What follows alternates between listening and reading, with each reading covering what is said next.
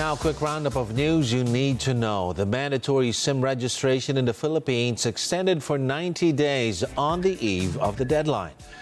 50 Filipinos extracted from crisis hit Sudan. The Philippine government working on more land evacuations. Over 70 bodies of members of a starvation cult recovered in Kenya.